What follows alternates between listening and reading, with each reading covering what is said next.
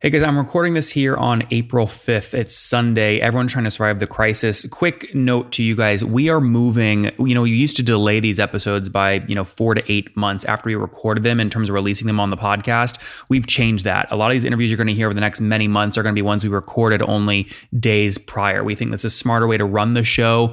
I've made the change, so expect more urgent information coming out. Secondly, I am getting destroyed on iTunes reviews by these people that say Nathan's rude, he's hard hitting, blah, blah, blah, which by the way, I am. It's part of my style, it's what works. The problem is people that love that style never take the time to go leave a five star review. So I only get one or five star reviews on iTunes. And right now there's a streak of one star reviews that is driving me crazy. It would mean the world to me, guys. If you're loving the show, you love how direct I am, you like the style, if you go leave a review on iTunes now, if you do that and tweet it to me, text it to me, email it to me, whatever you want. I'm going to reply with a very special surprise. I think a lot of you guys will really like. It is heavy, heavy data oriented. All right. So I appreciate that. Thanks, guys. Enjoy the show built his company and co really to support freelancers back in 2015 was a SaaS model, call it 12 bucks a month.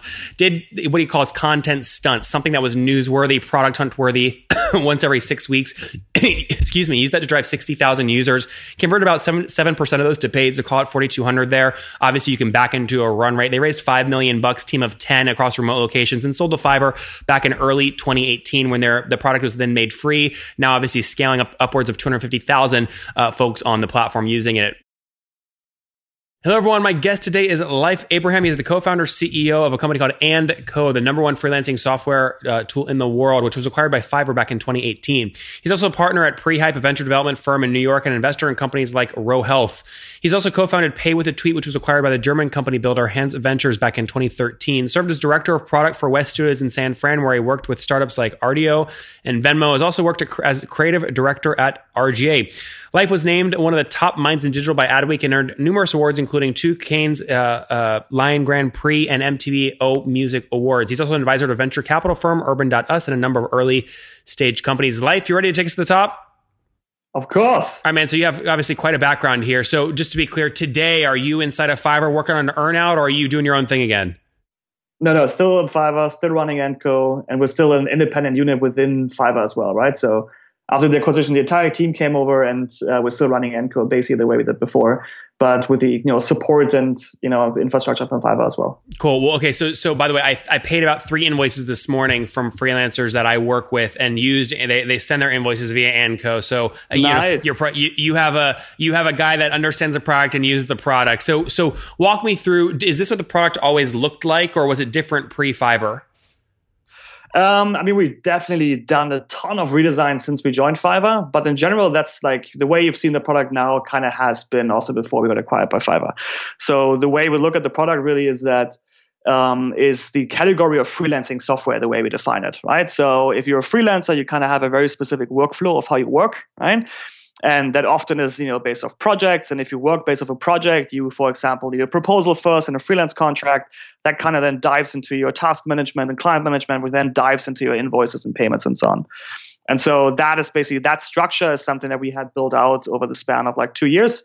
Um, and then you know uh, yeah and then basically got acquired by fiverr like uh, in year three like roughly within year three. And so what was the revenue model right? Was it a pure play saas company or a transaction fee or what Yep. So in the past it was a pure just SaaS subscription uh, uh, software that we had there, and since we joined Fiverr, we made the product entirely free. Yeah. Now, now it's easy to do that if you had trouble scaling revenue, right? You're just shutting down a stream that wasn't working anyway. It's different if you were doing 20 million bucks in ARR and you shut it off. So help me understand what you actually shut off. Uh, so obviously, I can't share any specific numbers on that but um, uh, but in general, obviously, like we were in the market for like a year, year and a half with the product from there. Um, and then like as we joined Fiverr and made the product free, it was less about hey, we're shutting off this like revenue stream and more about a strategic play for Fiverr, right? So, and if you look at the market right now, it's very much about land grab. And so also by making the product free, it was it's also just a strategic decision for us to be able to just grab more from the market, right? Also focus more on the product and, you know, kind of like make the product even more awesome than it, you know, was before and um, uh, and I have that focus point, right? And I think that was like the, the the main decision there. And the other driver is really is that if you look at the freelance market in general, is that like 94% of freelance work still happens outside of online marketplaces. And so the Fiverr and the Upwork and so are, are really competing within these existing 6% right now. And obviously that's growing rapidly. But what And Co is serving is basically all the work that you're doing outside of these online marketplaces.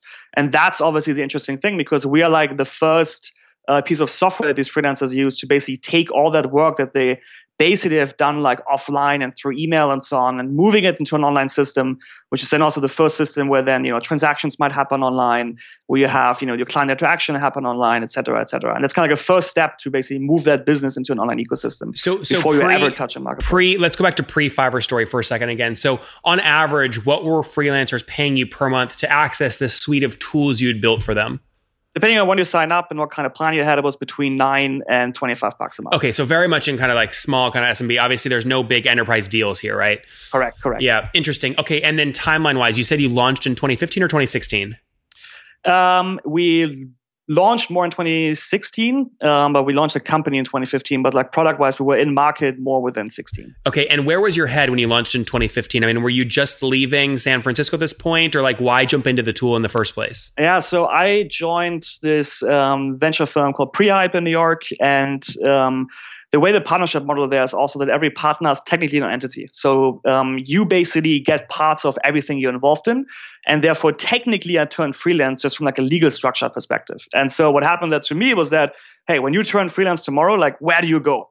Right? There's not like a place where I go sign up and be freelance. That didn't really exist.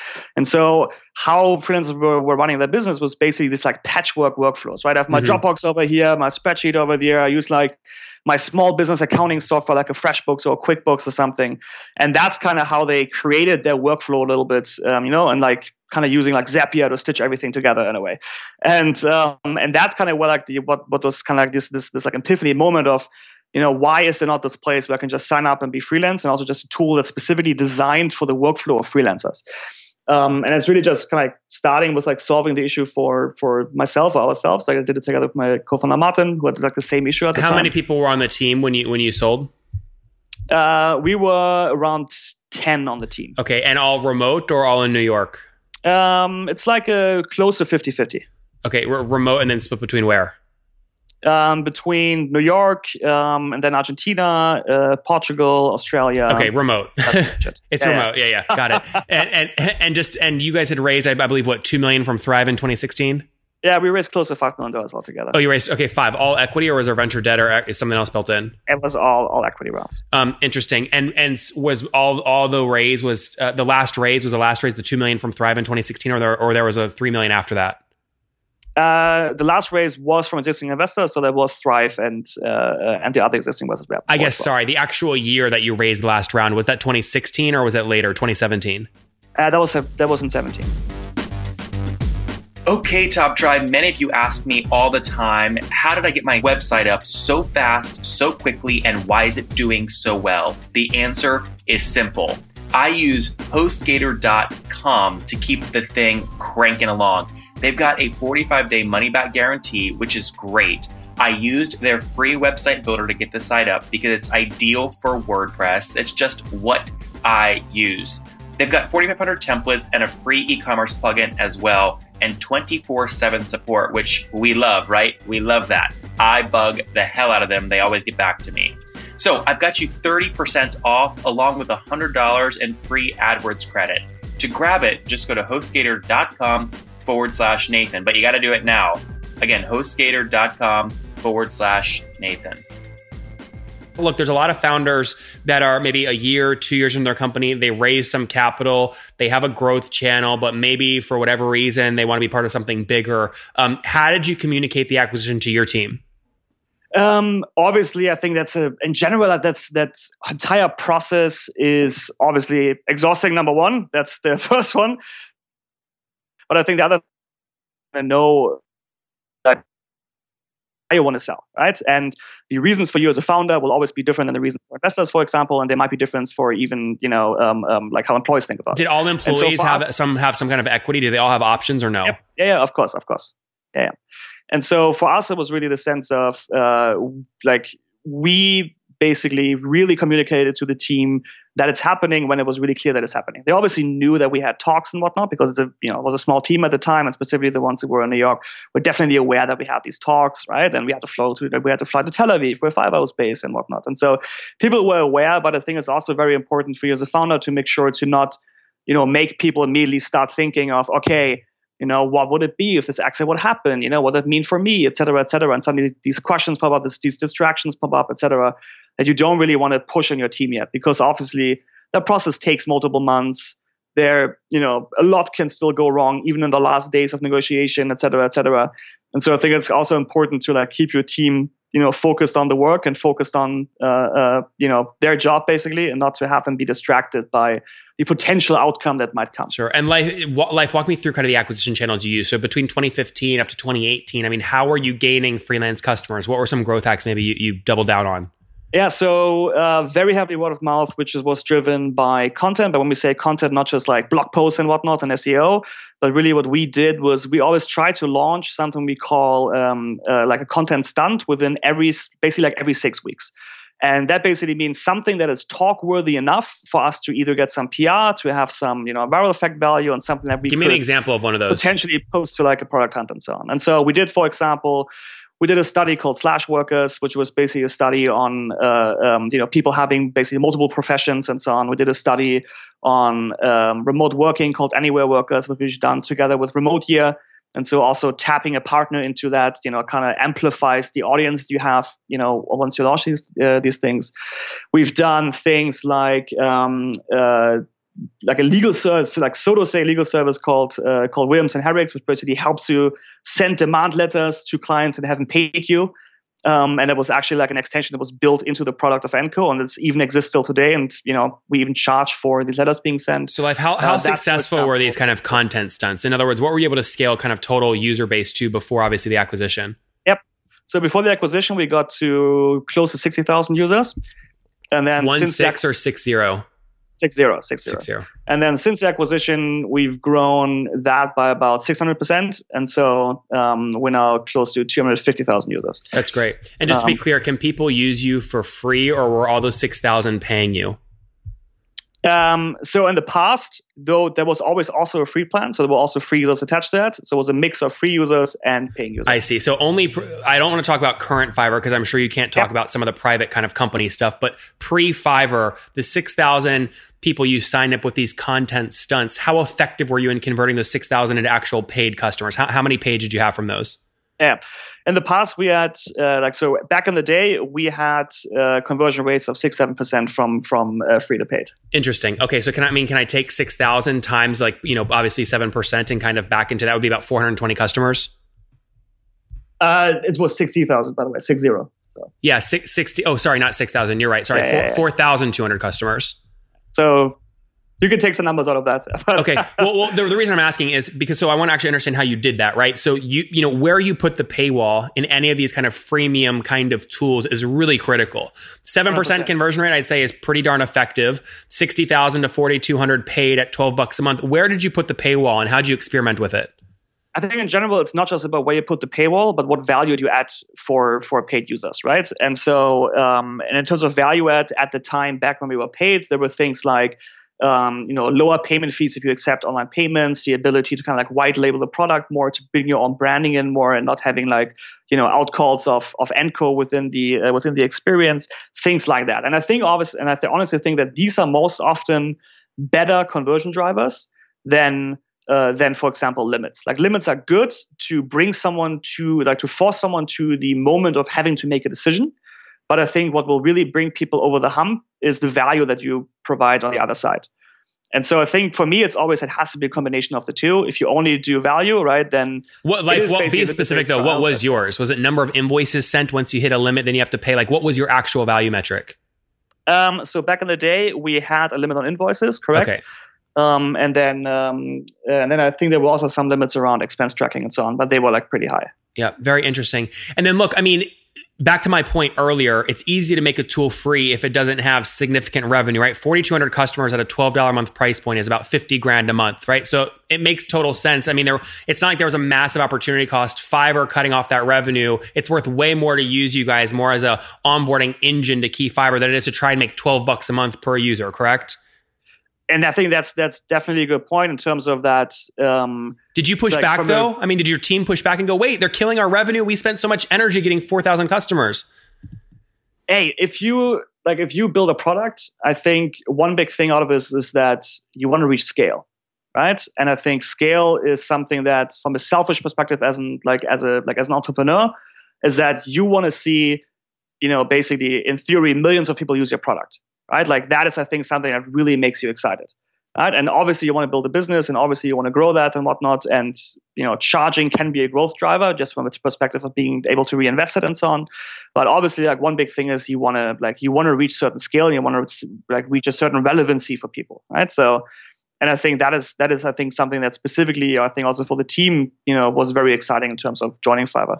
And, like, and then also, go ahead. And so and then, then also like one big thing of terms of how we like of how we grew. So one were these these like content stunts that we've done, and the other thing were really like distribution partnerships. And so one big thing of also why we started talking to Fiverr was from a perspective of distribution partnerships. And so back in the day, for example, we did something with um, Envato. Um, it's like the, one of the uh, like uh, biggest like creative asset marketplaces where we like buy fonts and things like that. And so they have this uh, subscription offering called Envato Elements.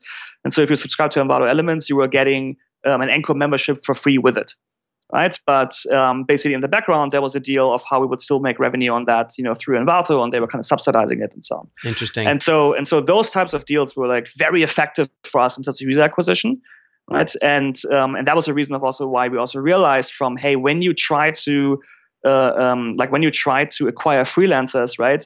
You kind of really want to bulk acquire as much as possible. You want to go into places where you can basically just like you know grab multiple people at once, and don't try to pick people up one by one through Facebook ads. sure, no, right? makes That's sense. a very ineffective way to do that, and so yeah, so, so, that makes a ton of sense. So, if we're running short on time here, last question here though, because I think this is a very sensitive topic for a lot of people, but very few people will talk about it. I'm going to see if you'll talk about it. Um, you you raised five million bucks of capital, right? You're doing call it 600 grand in terms of run rate, right? Assuming a conservative 1x liquidation preference in order for common holders, which would include early, you know, your nine or, or whatever, eight early employees to see anything after the waterfall, you've got to sell for at least you know 10x ish more than 6 million bucks. How did you make you know did you yes or no? And then if yes how did you make sure that common shareholders saw something from the waterfall on the exit? So first i cannot share any of those details but respect for your quick breakdown. Um, so in general obviously hey uh, yes, you gotta sell, you know, for a price that works for everyone. Otherwise, it doesn't work out, right? Well, actually, you don't um, have to. That is a big piece. You, you don't so actually you don't, don't, have to. You, like, you, actually don't have to, right? You you actually yeah, could I mean, like say we don't need we don't the, need common. We don't need like, to get it. Like we're gonna do a deal with Fiverr because they're our biggest distribution channel. They're gonna make it free. You know, we, we've raised five million. We're not gonna sell for a 10x and 50 million. You know, it's hard to get customers at 12 bucks a month to get scale. You could actually say we're gonna sell the company. You guys will have full time jobs with Fiverr, but your equity is basically worthless. There's nothing preventing you from doing that. In theory, of course, of course, of course, of course. But again, I cannot share anything on the details and how the deal was and so on. But yeah, look, yeah. I, am making, I'm obviously because you're not going to share here, making assumptions that there was no waterfall happening, right? And and and so like, I wish people would talk about this more because it's very yeah. difficult decisions, and everyone, you know, always does what what you do, which is unfortunate. Because I think actually, if people talked about it, you could come up with solutions where actually there is some return for common holders that are early employees who maybe took lower salaries because they were offered equity early on. So we'll see what happens. Yeah, how, how many of the, how many of the ten are still with Fiverr? Um, uh, nine. Okay, so you so only one has left. Yep. Okay, Correct. good. So either they're they, you know they like the new salaries, they're excited about the product, they're excited about the growth, right? That, that all, that all makes good sense. Very good. Let's wrap up uh, with the famous five. Number one, what's your favorite business book? Um, I would say J- Belsky's The Messy Middle. Number two, is there a CEO you're following or studying? Um, I really enjoy uh, Des Traynor from Intercom. Number three, what's your favorite online tool for building the business? Um, I really love Asana. Number four, how many hours of sleep do you get every night? Uh, six, seven. Okay, and what's your situation? Married, single, kids? Married with kids. Oh, how many kids? Kid. One. one. Okay, and how old are you? turned five yesterday. Hey, you cut out. Sorry, how old are you? Uh, I'm 33. My kid turned five yesterday. Okay, okay. So, Leif, you're 33. Last question. What do you wish your 20 year old self knew? What was that? Say? Sorry. What do you wish your 20 year old self knew? What my 20 year self knew? Sorry, I don't get what, that. What's something you wish you knew when you were 20? Ah, um, everything is going to be fine.